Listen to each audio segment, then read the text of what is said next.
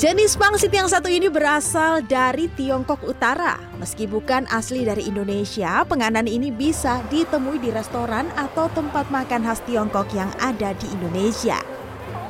Salah satu lokasi untuk mencoba kuotie ada di petak 6, yaitu kuotie Sang Tungling yang sudah berdiri sejak 2008.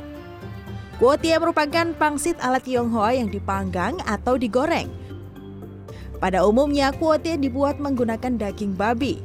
Namun kuotie sang tungling halal karena dibuat menggunakan udang dan ayam.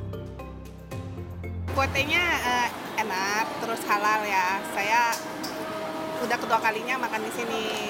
Pertama kali itu tahun kemarin pas Imlek juga uh, belanja di sini mampir terus makan ini enak. Jadi tahun ini balik lagi.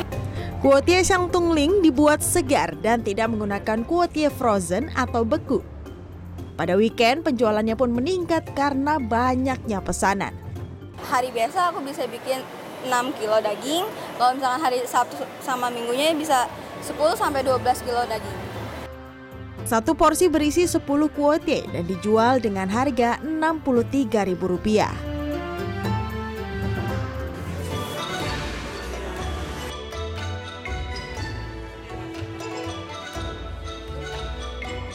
Tak hanya di wilayah pecinan Jakarta, kuotie nikmat lainnya bisa ditemui di Bandung, Jawa Barat. Terletak di Jalan Nanas, kuotie yang dijual di gerobak ini cukup populer karena dibuat dadakan.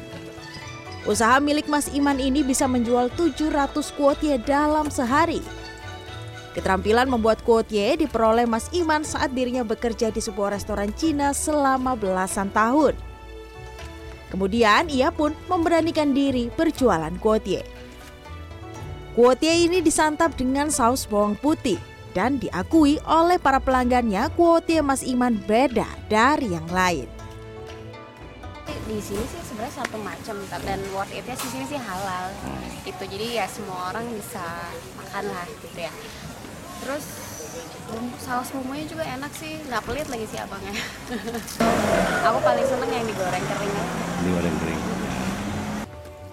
Buka dari pukul 11 sampai pukul 5 sore, Mas Iman menyiapkan hingga 5 kantong adonan kulit dan menghabiskan 6 kg kucai dan 7 kg ayam.